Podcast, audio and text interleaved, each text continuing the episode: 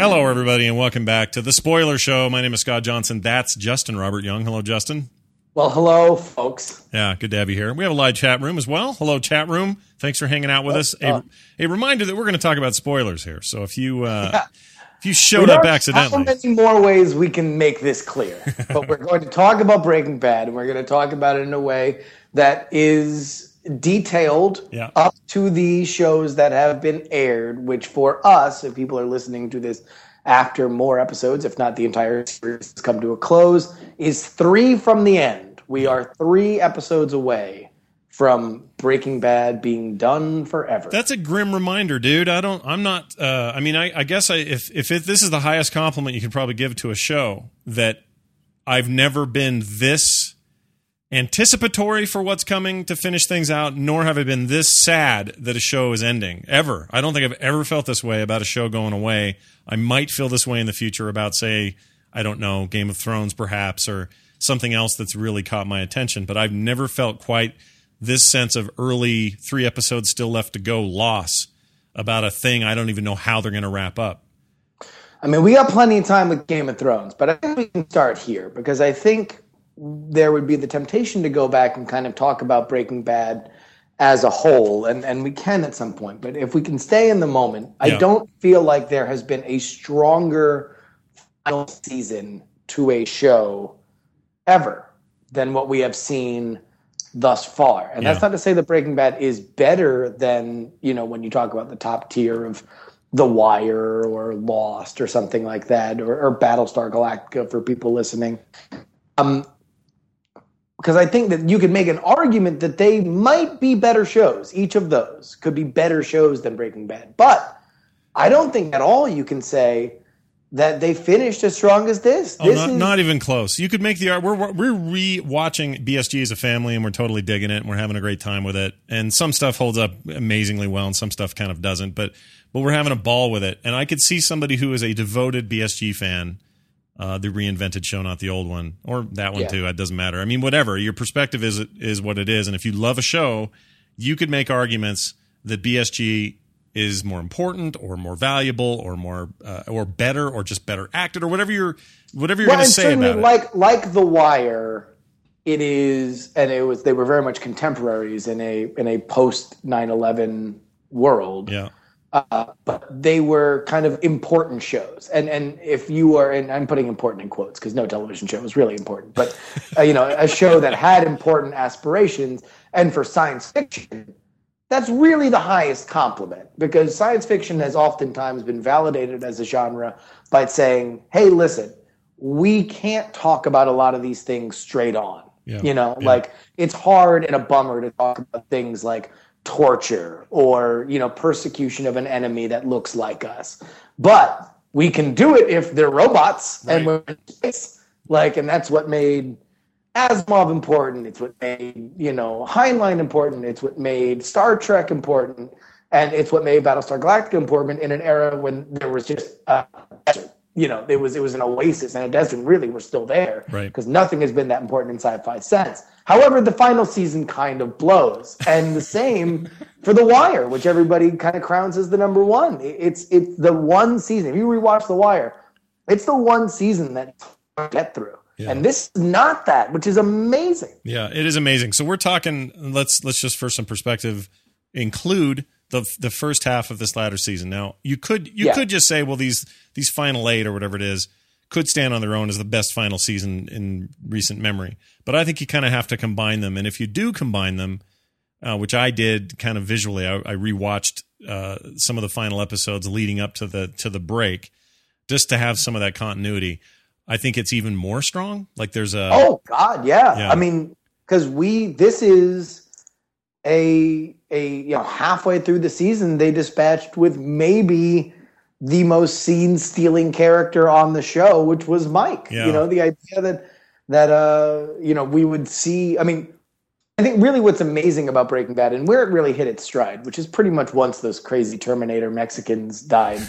Um, I like the. I know a lot of people poo poo those two dudes. I think they were great. I like that a lot. I know they didn't say anything. I know they were kind of tropey in their own way or whatever. They were these very, very one episode of the X Files. You know, they're, they're, and it's funny because I saw you comment that like watching BSG, you can.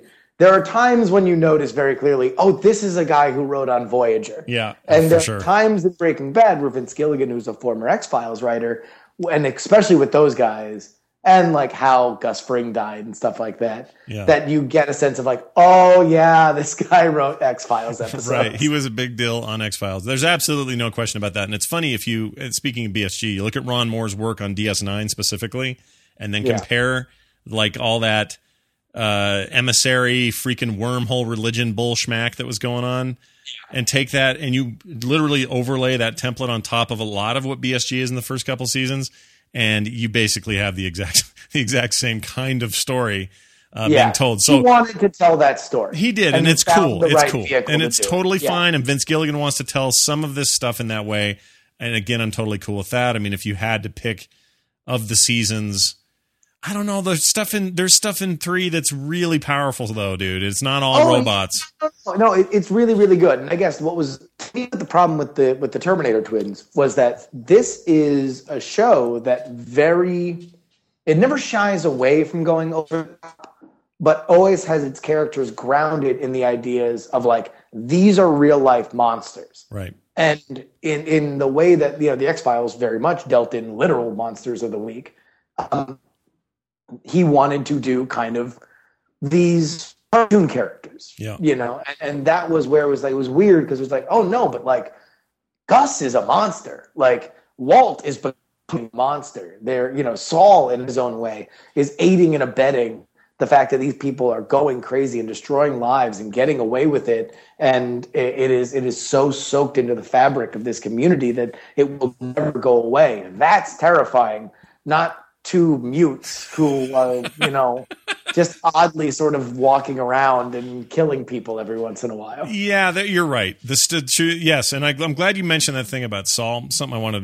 to say uh, before we got too deep into this thing, and, before we talk about the news about Saul's spinoff, uh, which a lot of people are hoping we discuss a little bit. But Yeah. Saul is a different kind of bad in the way, in this way, he's almost worse than everyone involved because, like you said, he's aiding and abetting, but he's also cheap.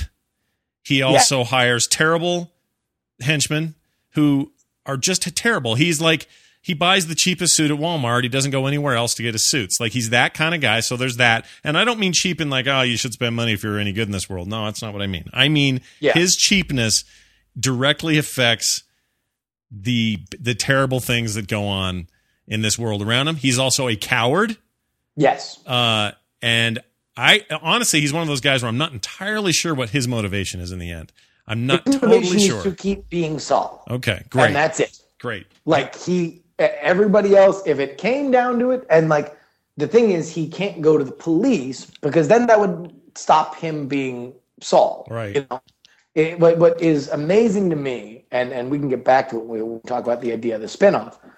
But in that first episode, when he denies to, you know, or does not give Walt the chance to work with him, Jesse kidnap him and they have him at gunpoint.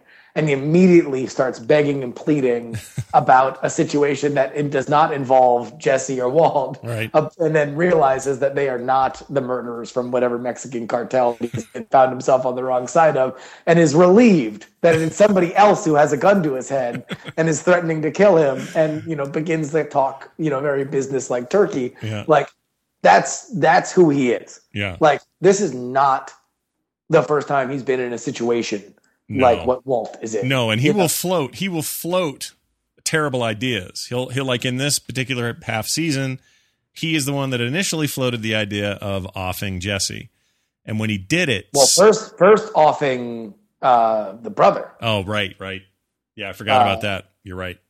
first offing Hank, and then offing Jesse. Yeah, and he'll do this. He'll do this in a way that he'll do it in code. Like what's the what was the code this year? Send him to Send him to Belize. Belize. Yeah. That's it. He'll do it in this code. He'll do it in this way that just says, "I'm not going to do it because I'm a freaking coward."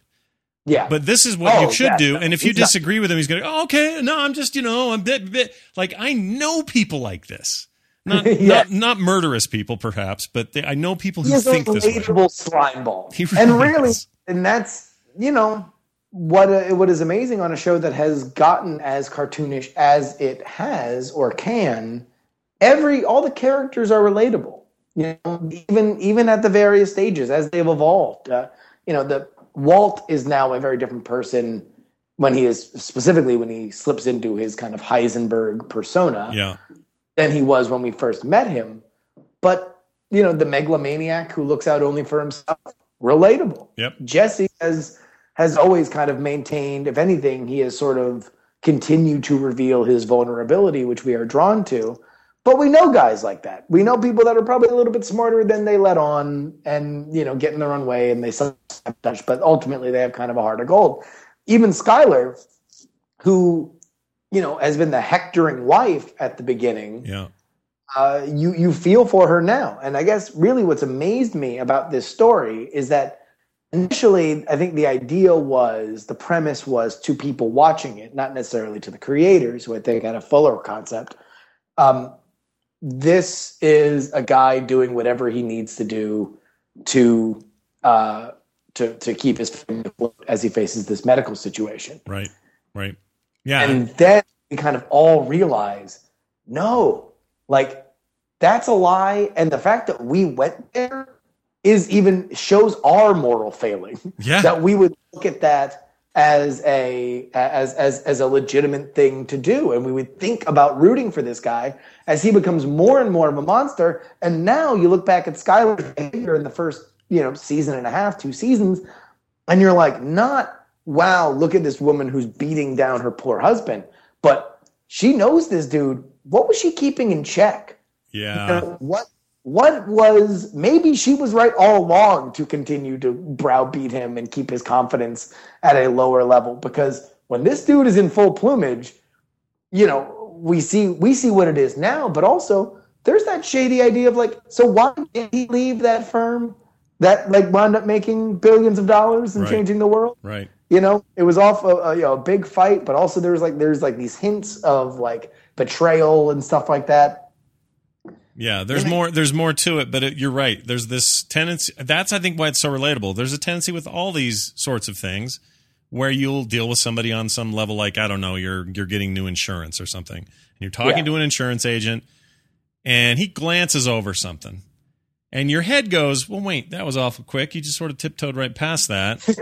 but I'm going to go ahead and let that go because I don't want to stir the pot because my self interests are don't stir the pot or this guy's not going to give you the right deal. Now you don't trust him. So those kinds of real life kind of uh, boxing matches you have mentally when you're dealing with people oh yeah on display in in some of the most ingenious ways on the show. And you're right, it's only in sometimes it's only in that perspective of do you remember Skylar season one and now freaking look at her. This is a shattered, weird direction her life has gone. Yet she's still telling people to have an A1 day, and there's still a piece of her that wants them to. There's still Yeah. a piece of her that, like, you know what, this car thing could work out for us. This is awesome. Maybe we'll just ignore the rest. And now she's to a point where she's like, I think you ought to off Jesse because Well, because now she has kind of evolved totally into Lady Macbeth. Big time, Now she's just time. totally in on it, and she's like, "Hey, listen, you want you are the one who brought us into this. Uh, you know, we just got to do anything to stay alive thing, Yeah. and like we've already gone to hell. Yeah. Like, why why not continue to be in hell? Yeah, we're in hell now. What's the difference? Yeah. Let's just make What's hell less Exactly. uncomfortable or, Or, whatever. as she said, what's one more? Right. Dude. And the way she said it. So, okay. I mean, I, I, I knew this would happen, that our conversation about this would be less about spoilers. There will be spoilers, and there already have been. But it's more about, honestly, the awe I'm in at how they're pulling this off. And I, I, I go back and I think, all right, well, I saw her in Deadwood, which I really liked a lot. I loved Dead- Deadwood. yeah, she's great. She was great in that. And I saw him and Malcolm in the Middle and Seinfeld and a bunch of other stuff. And you know what? He was damn good in all those things too, in a very comedic way. And who knew he could do this? And that was all the surface talk going on that, oh man, dude, can you believe that Bryan Cranston's capable of blah, blah, blah. But I never once did you ever hear anybody talk about those shows and go, you guys, because of his performance, Malcolm in the Middle is the greatest comedy of all time. Yeah, Nobody said Deadwood was the greatest drama of all time or even the greatest TV Western of all time. Nobody talked in those ways. Can we not say that? But they, I think you that. could say that actually. But Yeah. but so it's a bad example. But um, although I well, eh, never mind. I there are moments, and I know it's provincial and old, and and, and a different. It's a different vibe, but there are moments in Gunsmoke that were pretty badass. But that's that's the old guy in me Yeah. talking. But here's my point. That is, yeah. Here's my point. Come on, I I, be honest. I feel That was a that was a that was a, a commercial for Fringe jackets. okay, fair enough. But I I I look at this show and I go, people are saying this is the greatest drama all, of all time. They're saying these are the greatest performances of all time. You got little sheepish Vince Gilligan who sounds like your southern next door neighbor who's like just needs to borrow some relish on a Friday night. making one of the most hard hitting things ever seen, and then you listen to him on his podcast, you're like, that can't be the same guy whose brain produced a this initial concept and b runs that writers room and Yeah. poops this out every week. Like, I don't know what's going on, but there's a perfect storm of something happening that doesn't happen on other shows, and you can't point to just one thing. Bryan Cranston is great. He's amazing, and he elevates the content. So does Aaron Paul. So does everybody else. But he's, but but he, it's not just that, and it's not Well, just that Vince no, Gilligan made a cool story or that the casting's great. It's something else, and I can't put my finger on it. I think part of it's an evolution, and it's going to lead to a question about this final season. But what is part of it is we are in a golden age of television, and and it kind of has has bloomed to a point where now, I mean, we look at multiple just amazing shows, like swing like Tarzan from amazing show to amazing show, and they continue to pop up, and these performances now outclass what we look for in the movies. You Yeah, know, like yeah. now, an amazing career turning performance more likely to happen on television than in a movie, which is just very odd. But part of it is that you've seen an evolution toward almost a more thematic way to make these these shows, and you've seen a super tight writers room. Whereas before, and, and still today, there are plenty of shows that the writers, and, and you see it a lot, and listen, the science fiction fans, we can all attest, that you see just a lot of people that they have a, sh- they have a job in the writers room on, on the new sci-fi show because they used to write for TNG, Right, you know? right. and they just and and they look at it like the way that people who used to write dime store pulp science fiction novels looked at it just you know put a laser in a guy's hand saves the girl and we're done you know right. like and they just churn out stuff that's not the case with a lot of these television shows like Mad Men, Breaking Bad, and Game of Thrones, and Sopranos, and stuff like that. And specifically, what's been different for Breaking Bad is that they even took that idea visually, because even all these other shows like Sopranos and Mad Men and stuff like that, they all their stars direct episodes and everything, which is not uncommon, but it's because it all fits into this visual style. Mm-hmm. You know, Right. that's not the case with Breaking Bad No. shows each episode will will visually swing wildly, the likes of which I don't think we've ever seen a show that's had this much praise. And it's attracted guys like Rian Johnson. Rian Johnson, who is a about as good of a and as, as intriguing of a movie director as there is working Yep.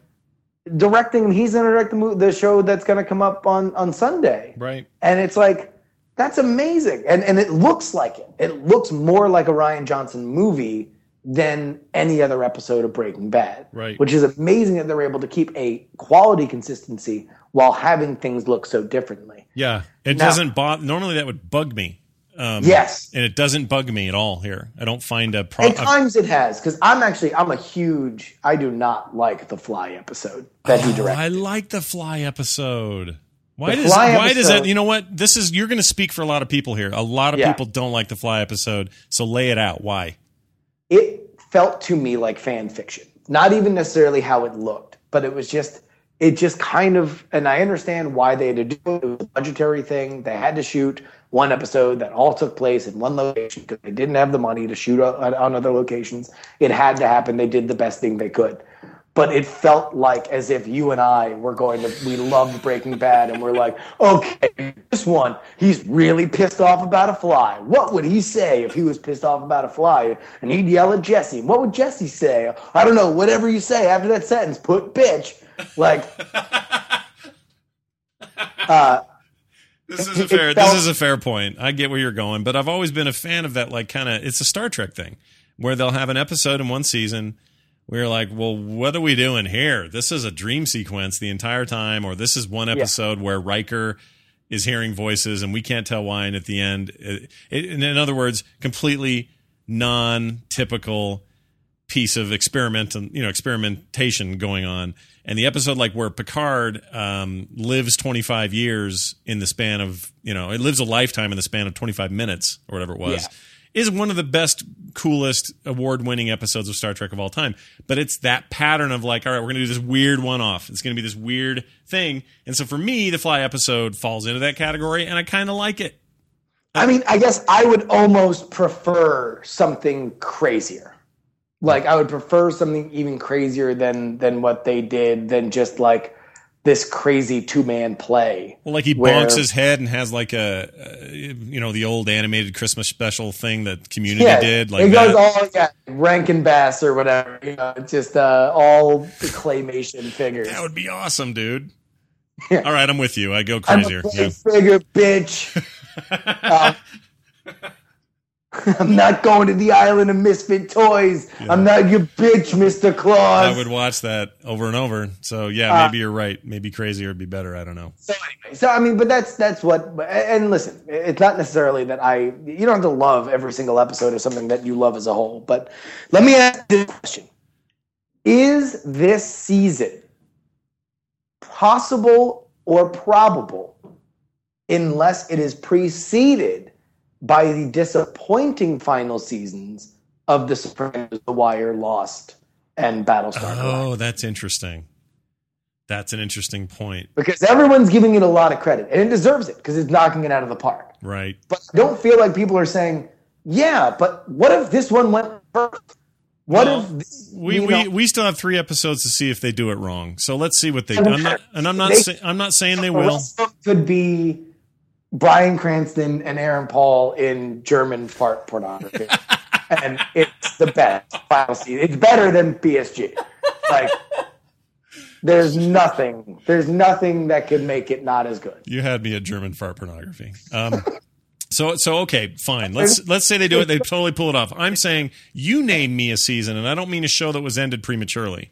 Name me yeah. a show where the last season did hold up to to the standard or did hold up to to being as strong or stronger than the rest of the series, and I can't think of one. Friday Night Lights. Well, oh yeah, FNL was good that last season. Friday Night Lights. Number one, it pulls off what only I think The Wire was kind of able to do before, and just turn over a massive part of their cast into new people and you know, one of them, Michael B. Jordan, who plays the new quarterback in the final two seasons of Friday Night Lights, uh, is you know he might be he's likely going to be nominated for an Oscar this year. You know they, they really lucked out in terms of the talent they got. Yeah, yeah, that also, show was amazing. You know, oh, great, and it ended well. It ended uh, to a point where I'm almost like I would like to see a movie, but uh, if if they didn't do it, I don't like. If they did it, I feel like you would just need to tell a totally new story because that story that ended the third or the, the final season of Friday Night Lights was so good yeah, and so complete. I'm with you. That was one of the best shows ever made, and that's probably as close as I could come to to a perfect final season. It was fantastic. It was um, really good. Everything built up well, yeah. and and you ended it in in an interesting way. And then you know you have the big. I mean, oh geez, are we? I don't know if we uh, the, people got in for a Breaking Bad spoiler cast. I don't want to say how, how, it ends in terms of Friday Night Lights, but right, right. it's great. Yeah, very good. You'd spend your time could be worse spent than sitting down and watching that series in its entirety. Although season two is kind of poop. Uh, I think the rest of it was great. I think. T- oh yeah, yeah, and that's the writers, the writer strike, you know. But other than that, yeah, no, it was season two's garbage. Yeah, get, get let's just put it this way: it's not the first time Todd uh, killed somebody the other day. That's all I'm saying. Yes, yeah. the vigilante storyline. I totally forgot. Yeah, that's the worst thing ever. I hate that storyline. Um, but okay, real quick about Todd. Can we just talk about Todd for a second? Oh God, so good. So Todd, uh, Vince Gilligan called him uh, Opie Hitler, which I think is a pretty yeah. appropriate description of who this kid is. And I feel like as this this is maybe prediction time, but I feel like as we've gotten closer to the end of things here, Todd will play a more pivotal role than we all thought he might. I think there's I think Todd has a huge part in whatever this thing does. He's already playing if, if you know for, to bring people into where we are talking about this in this moment in time. Yeah, Waltz and uh, Hank and Gomi and Jesse are in the middle of a massive firefight with neo Nazis, where Todd is awkwardly pulling the trigger on his handgun Yep. uh, on top of a four or a, you know a four wheeler. So And those other two guys, the dude from Justified, can't remember his name. He's not on Justified anymore, but um, yeah, he was Gator on Justified, yeah, right? he's great. Holy crap! Uh, both those Yeah. guys just rem- they remind me of the worst possible white people I could run into ever in my life. Terrible. Oh, They- horrible people. You know they give they give whites a bad name. they really do. You know, One not that we have trouble, but No, they're there to do it if we need it. The resume, the long distinguished resume of white people who give other whites a bad name. So here's here's a question I want to lay out for you that I thought would be interesting to, to hit on the show. If you had to pick, and this is very spoilery, so it fits the format here. If you had to hit the most hard hitting moments on the show to date, what would be like your top, you know, three or four that are the most hard hitting all the way? Start with the lowest to, to the highest. What is the up till now? What is the most hard hitting? Say what? Say again. We doing top three, or we just we Yeah, just say top random- three. Let's say top three. I mean, the biggest kind of oh shit moments in in what is like uh, a, a, a show predicated on building up to them. You know, I think tension wise, the and really, I, I guess what has made the show special isn't necessarily that they rate they ratchet that tension because Lost ratcheted that tension Sure. that high, if not higher. Right. It's the resolutions Sure. because they always kind of have a super clever resolution to stuff. And it's usually something you don't predict, which is another power Yeah. the show has. The two that pop to mind are, uh, in chronological order, the moment when Walt and Jesse find themselves in the RV while Hank is banging on the door, uh, and they and they figure out that you know Walt fig- you know comes up with the idea to uh, to have Saul's secretary uh, call Hank and tell him that Marie is in the hospital. Oh, right. That Um, was good.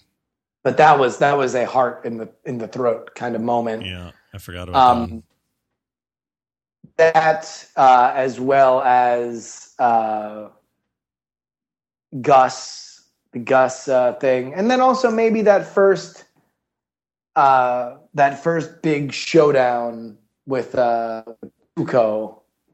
Oh, um, the Tuco, yeah, the Tuco out in the desert and the the No, no, I would say the, negotiation where he throws the uh, the the bag of explosives and oh right, blows out half that building, right? blows out half that building. Yeah. Yeah, that was intense. those would be three moments where it's like I have no idea where they're going to go with this. Yeah. You know, Yeah, um, and and the, the Gus thing as cartoon, and I understand where people dig being cartoonish with the whole like side of his face blown off, right. um, like he's Wile E. Coyote. Uh, like he's gonna come out and be like, "It worked perfectly." um, I love that scene. I won't lie.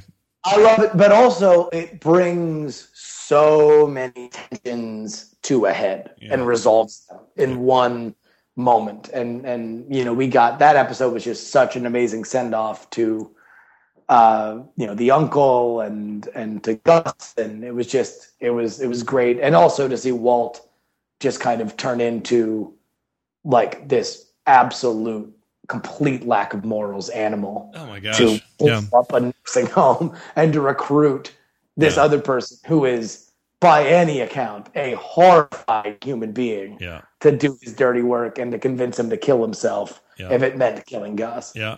That was intense. I remember. I call that the um. That's that's Band Aid knows Walt. That's the version of him that I like the most. I think it's the most Yeah. intense, the most scary. When he calls his wife, she's over at Hank's house and tells her that it's taken care of.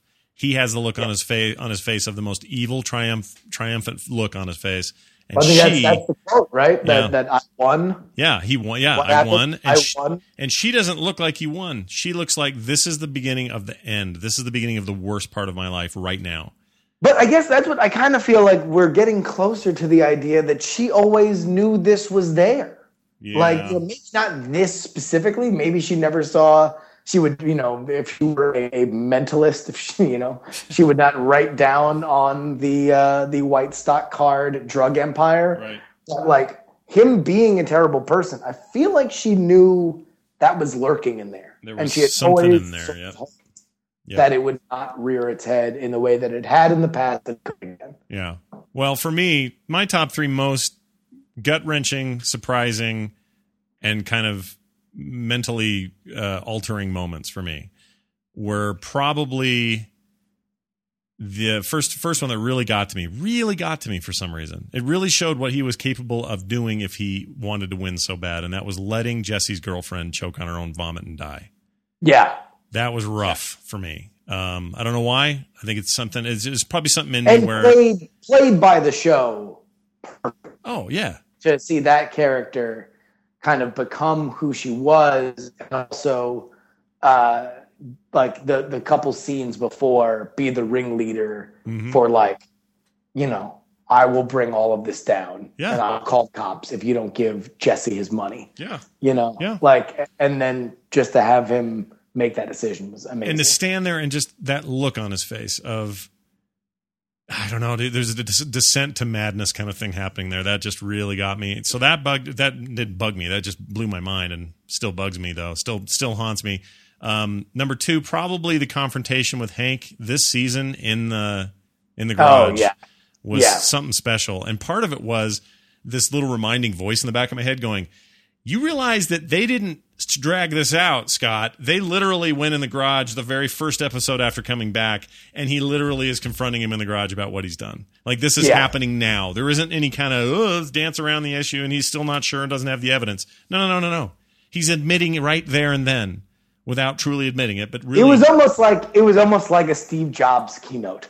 It was like we we got all this great regular television discussion, you know, with two characters, and then it's like, oh yeah, and one more thing, yeah. and like boom, Yeah. But all of a sudden the the the door, the garage door comes down, and it's like, yeah, no, this is happening right now. Yeah, it was on, and it, and it broke all my expectations. This isn't normal TV. This isn't what other shows do. This isn't what other characters try.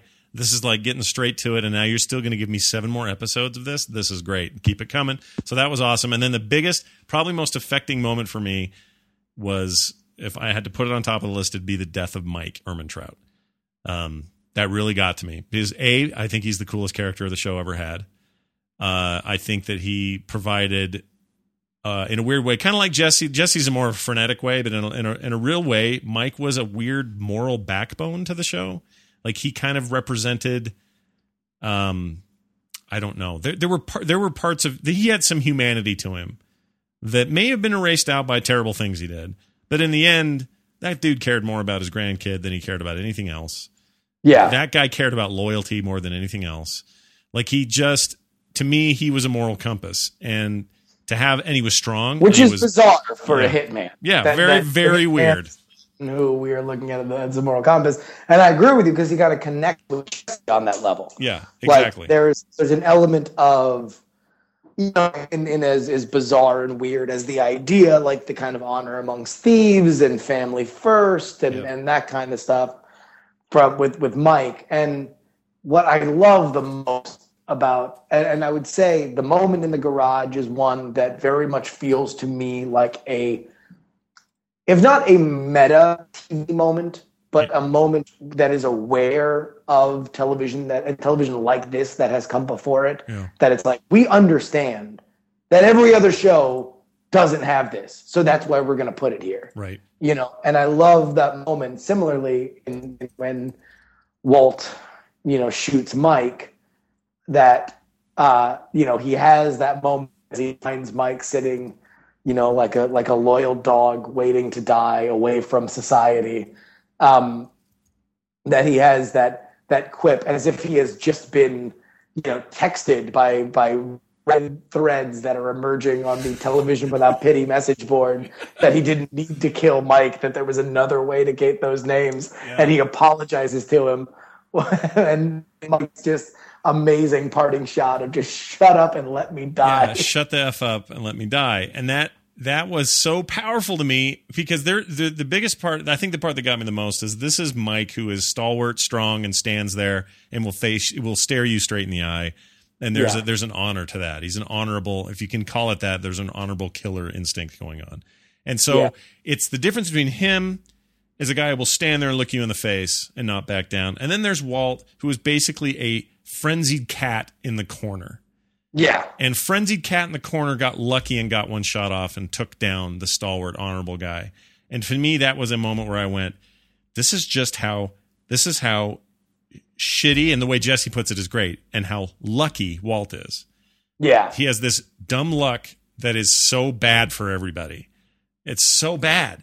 And I and I I Which got is which is funny that that's where the characters have gone to describing him and Yeah. not un you know, I don't think like untruthfully about a cancer survivor. yeah. You know? Yeah. Like or about somebody who, who got cancer and has a son with MS. Like you know, it's it's uh it's We got janked out of a job at an awesome firm where he got you know he which we don't know and that's Right. and that's what i think is like i feel like this is one of those moments like at the end of until dawn when you when you will pan out and eventually you will see that this is only the tip of an iceberg you know or the tip of a, of a pyramid that has has been set in motion long ago that uh, i would think that by the end at some point you know maybe maybe it's unsaid or maybe it isn't but like i imagine that there's he's not a good guy and he's never really been a good guy. He, we found him in the most pathetic state he might ever have been yeah. But that does not make him somebody with a good moral compass no it does not make him somebody that was ever good even in the first frames as we pity him that he was ever a decent human being Well, that's what makes him so bad.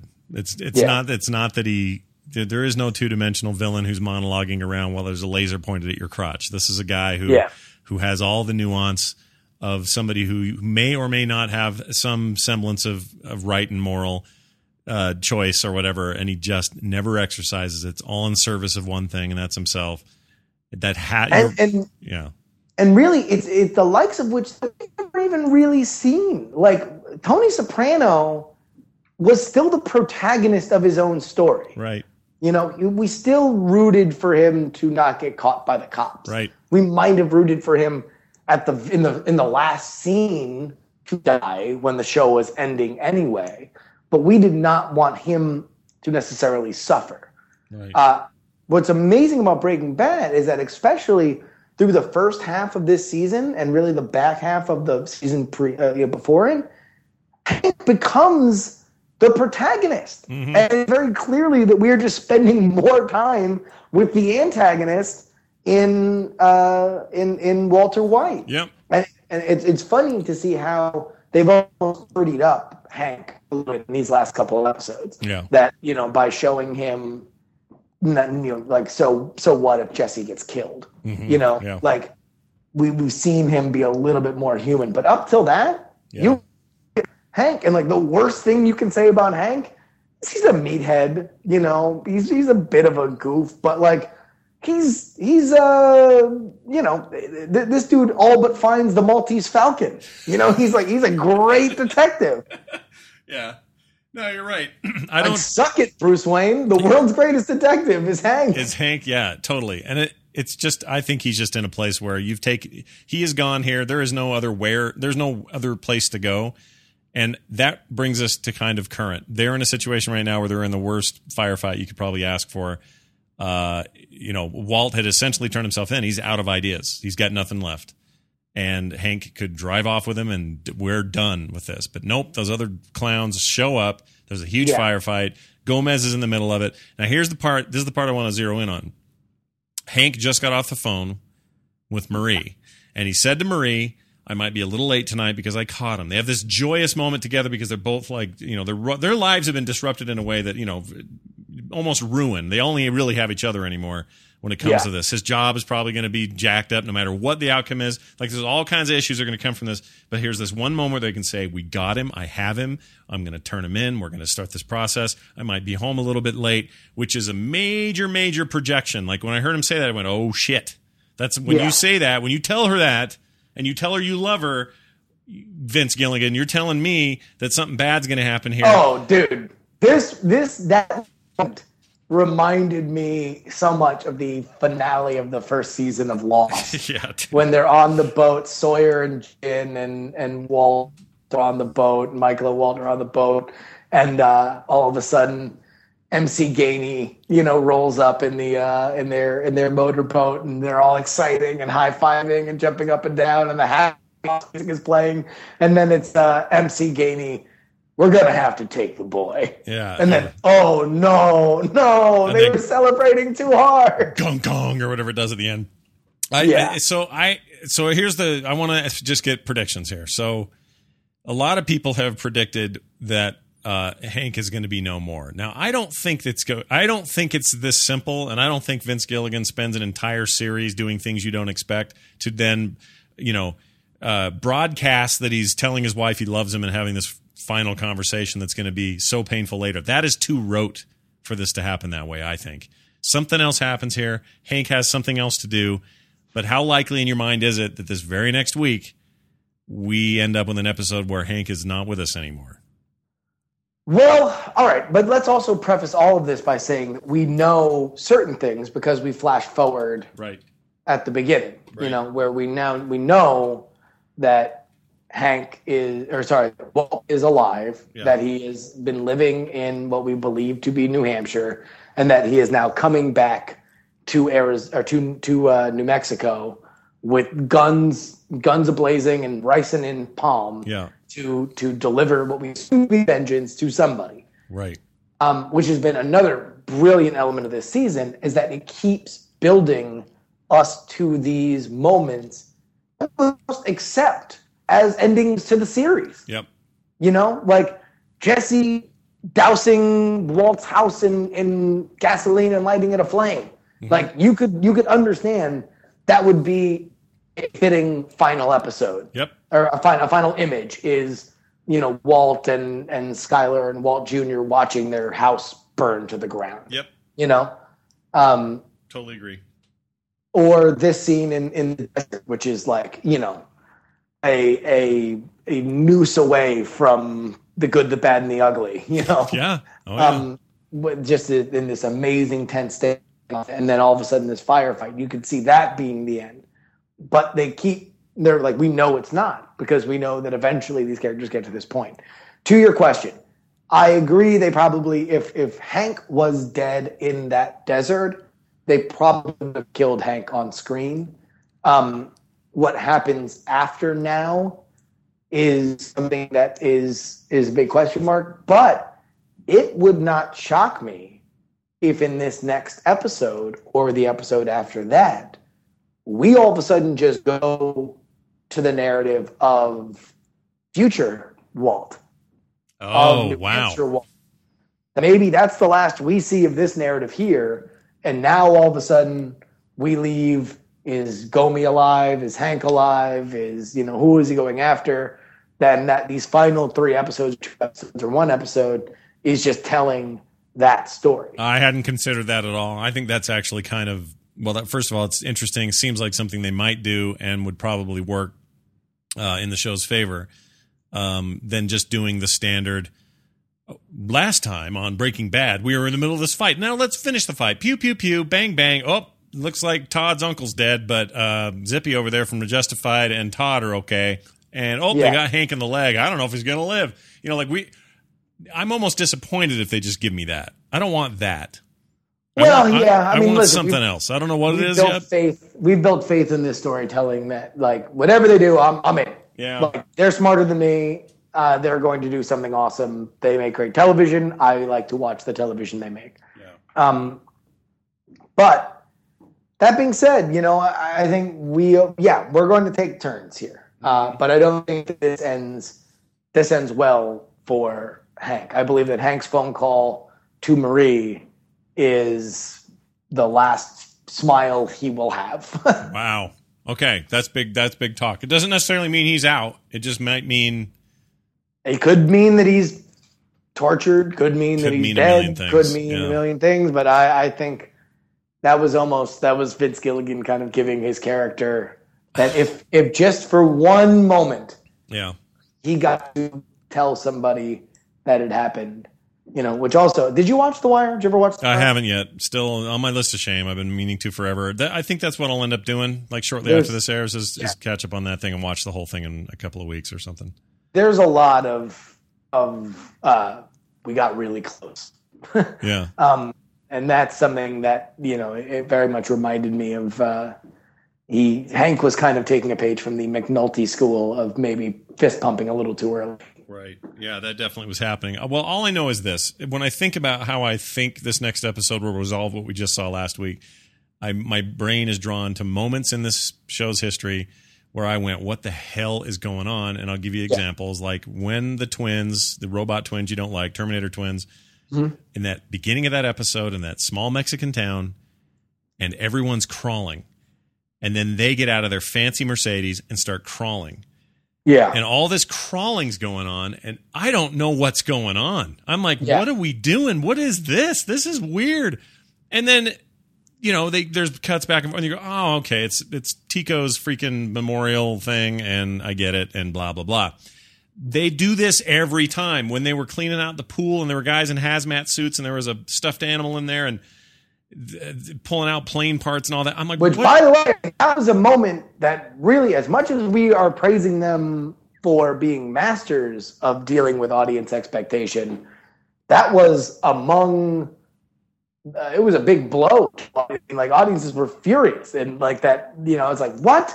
A season, a year I've been dealing with this, like, you know, why are people at the pool, like, you know, finding all this evidence and everything, and it's it's a throwaway i love it literally a, a Deus Ex Machina. I love like it. I a, love a it. machine that falls from heaven. to me I to me that's that's one of the strengths of the show. I'm dying to find out why is that house so condemned? All the neighbors are fine. Why is that thing so gutted out? Why is it such a crack house? Why are there so many kids skating in the pool?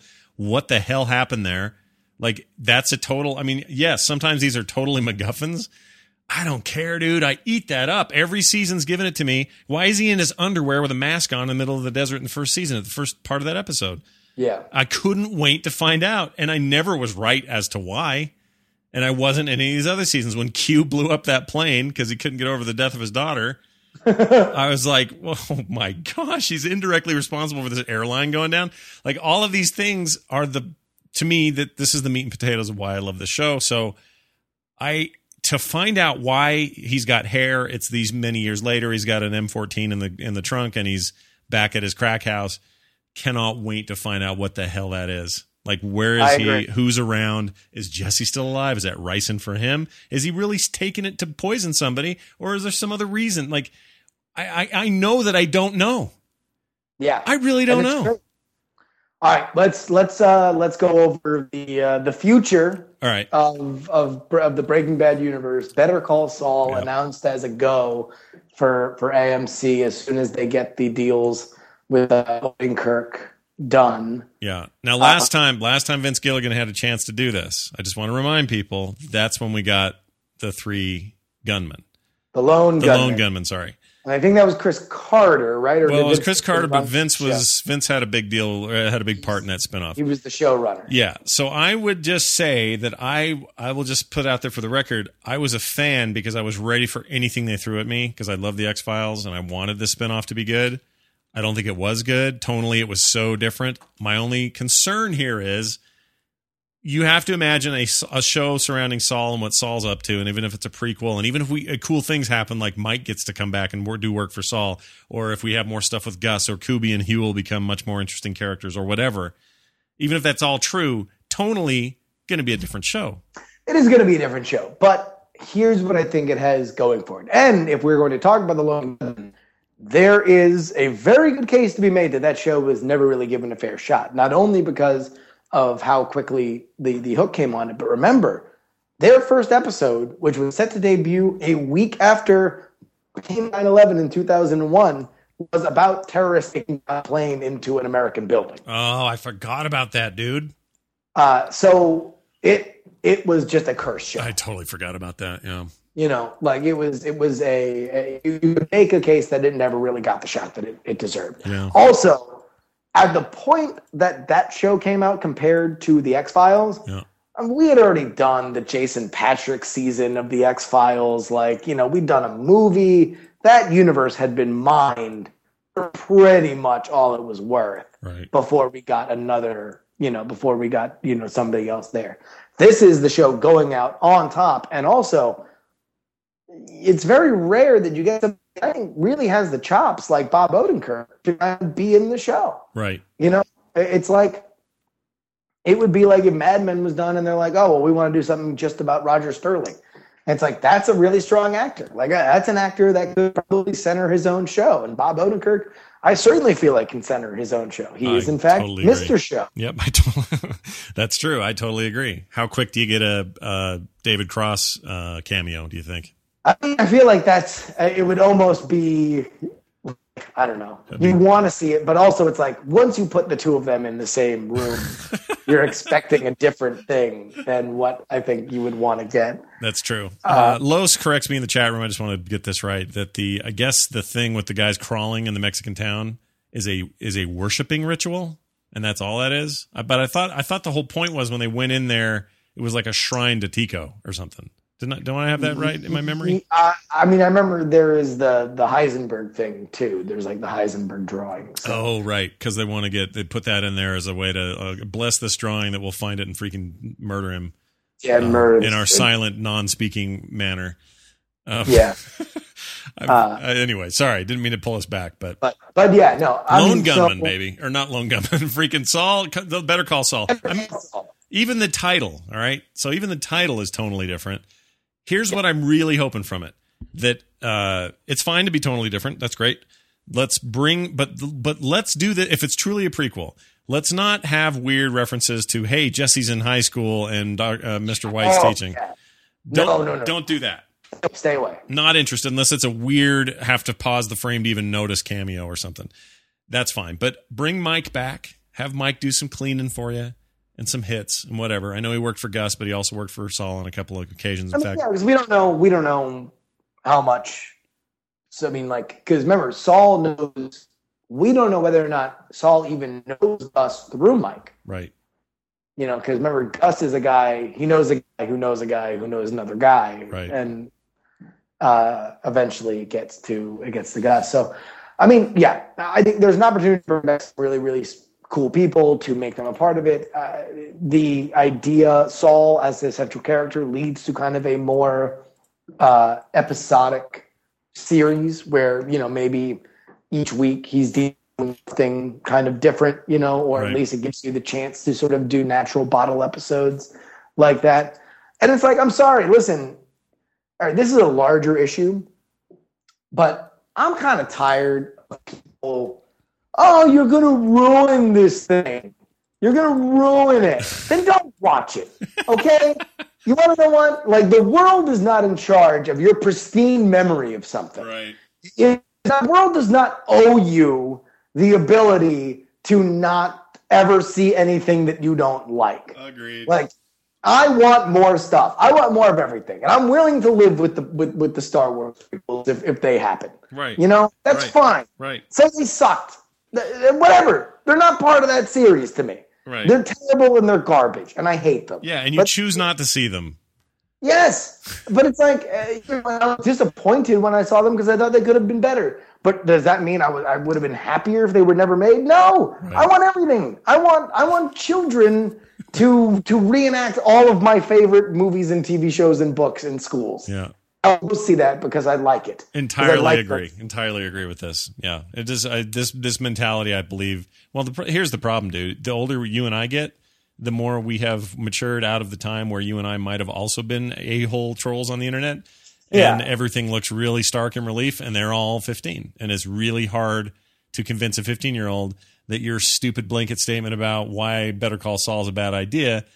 You can't convince them otherwise because they're like- you know they're stuck in this weird notion. They'll get older and they'll too go, oh, well, I do. I also want more of everything, and I'll take the bad with the good, and that's what we're up against. It's not an And easy also, fight. it's like if they were like, "Oh, let's do a Jesse prequel show," I'd be like, "Well, they're really going to be inventing stuff." Yeah, because they're going to make Jesse. Jesse has become. He has like found this world, but he was a low level drug dealer before. You know, like Yeah. wasn't like a lot of interesting stuff. Again, when we meet Saul, he's at the point where he fully expects the gun, the mask guns to his head to be somebody else. Yeah. He has multiple people with masks on and guns to his head that are a likely scenario for when we meet Walt and Jesse. He's leading an interesting life. Yeah. There's a lot we can deal with here. and stuff we've never even heard of. There's stuff that they would write fresh for him. It's it's a really fertile field for him to do stuff. So here's what I'm asking for. If that's successful, great. Yeah. Here's the next show I want: a three camera laugh track sitcom with with Skinny Pete and Badger. I'm telling you, be a huge oh. hit. Which, by the way, I kind of feel like, especially now that the season has kind of gone the way that it's gone, and, and it looks likely that we might not see Skinny Pete and Badger again. Yeah. Like, I, it kind of makes sense that they gave them, they gave Badger that whole Star Trek monologue. Oh, is it, is it ama- if that truly is their swan song, is the, the coolest thing they could have done for those And- guys. Yeah, we got it. All right, that's great. Yep. You guys nailed it. We don't need to kill you. We don't need to have you be a big part of this anymore. Jesse doesn't need to see you again. You've done all you need to do. There's Yeah. the, there's the door, Skinny Pete. Um, yeah, I don't know. I, I don't know what happens to those guys. I don't know how, what happens to a lot of these ancillary characters, but I'm most excited, uh, probably for a the resolution of this series, and then b to see how they parlay this this kind of goodwill into whatever they do with Saul, and and also I just feel like I'm in a different place than I would be say 10, 20 years ago, where if you said to me, "Oh, hey, we're doing a we're doing a spinoff of Alice. It's called Flo." Uh, Yeah. And don't worry, it'll be absolute dog shit. And we're also going to do, hey, Dukes of Dukes of Hazzard fans, guess what? Enos is getting his own show. It's called Enos, and it's terrible. Um, like that's what you expected back then. We live in an era, like you mentioned earlier, of TV that this is a real possibility for quality. There's a real chance, not just a half-ass chance or a hoping chance, but a real chance they do this right. And I have more confidence in that than I ever have before. They don't really do that anymore. It's a rare thing to do spinoffs anymore. The last successful one I can think of that was truly successful was probably Frasier. I can't Yeah. think of another one. Um, they've all sucked, pretty much. Not all, but you know, I'm sure there's Yeah. other examples, but most of them are terrible. This has feet, and this has you know smart people behind it. And if if Gilligan's truly going to show run or whatever he's gonna, I don't know what his role is. I mean, you still, I still don't even believe he's the guy in charge. You listen to him talk, and he's like, "Well, I just want to take a minute now and just thank those man, those catering people over there in that Albuquerque, blah blah blah. They're just the nicest people I've ever met." And you're like, "D- "Are you? You're the guy who's giving ricin to a kid? Like, I can't even Yeah. imagine it." Yeah. So whatever, Um, I'm excited, well- totally pumped. Since we're ending on such a happy note, I'm remiss to even mention that when you look at the the track record for genius showrunners, Yeah. like David Chase, what has he done after The Sopranos? How about Chris Carter? What did he do after X Files? Garbage, Holmes. How about uh, uh, what's about Ron Moore? Huh? Ron Moore after Battlestar Galactica? Yeah. parts in an old warm pool. Um, so it's not great, but let's hope that that Gilligan bucks the trend and he is the the genius showrunner that can be genius after his opus. It's a good point. I'm trying to, as you were saying those names, there there have been people who've spun out of those projects. Gilligan from X Files, for example. Uh, Yes. another good example would be dude who does Mad Men came Yeah, from. Matthew Weiner. Matthew Weiner came from the the Chase family tree. yeah. By the Um, way, by the way, Matthew Weiner, fifty bucks, courthouse. Change your name to anything normal. Just get the Wiener, drop the Wiener. Um, but yeah, He carries it though. Right. Matthew carries the wiener. right. It, He, does- it really does.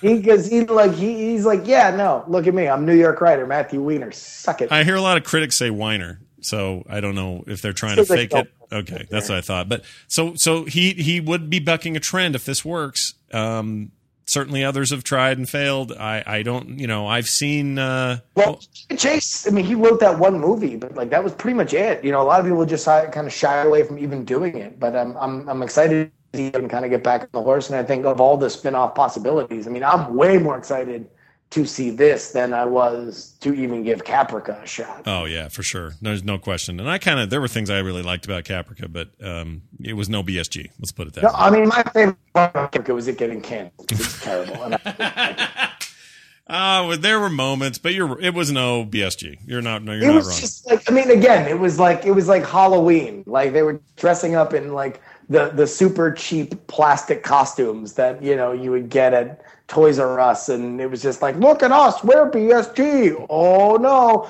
I wonder somebody's going to talk about the pyramid games, Yeah. and somebody's going to talk about various other stuff that we've heard. Yeah. Wink, wink. It was the Remember it was the Enos of sci-fi for sure. There's no question about it.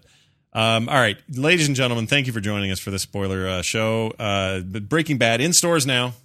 go, Yes. go check it out. We'll, we'll, we'll come back and talk about the final three episodes. Oh, right? absolutely. We'll do a follow up. I think. I think it'd be important to get to the end of this and then come back and, and touch on it again. Uh, if you guys like what you hear and you want to hear more, send us emails. It's really the word that I would like to describe our opinions about television. Of course, shows. very important. I mean, It's seriously, are we are we doing the Lord's work, dude? right, right. Uh, so all hail Lord Zeus. Delivered unto your ears when Scott and Justin discuss television criticism. Yeah, that's right. Uh, thank you guys for joining us. Scott at uh, frogpants.com. You can send your feedback, your questions, your suggestions of things you think we ought to be spoiling here on this show. Uh, also, make sure you leave us a review on iTunes. We'd love that. It's uh, the Spoiler Show on the Frog Pants Network. You can search for it on iTunes, or you can find us at frogpants.com. Uh, Justin on Twitter, Justin R. Young. You can find me at Scott Johnson. That's going to do it. Justin, thanks so much, man. Bye, bitch. Yeah, but we'll see you guys next time for another spoiler cast.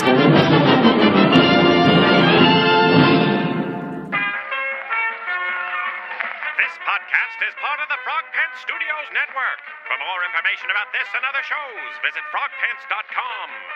Audio program so good, it's like you're there.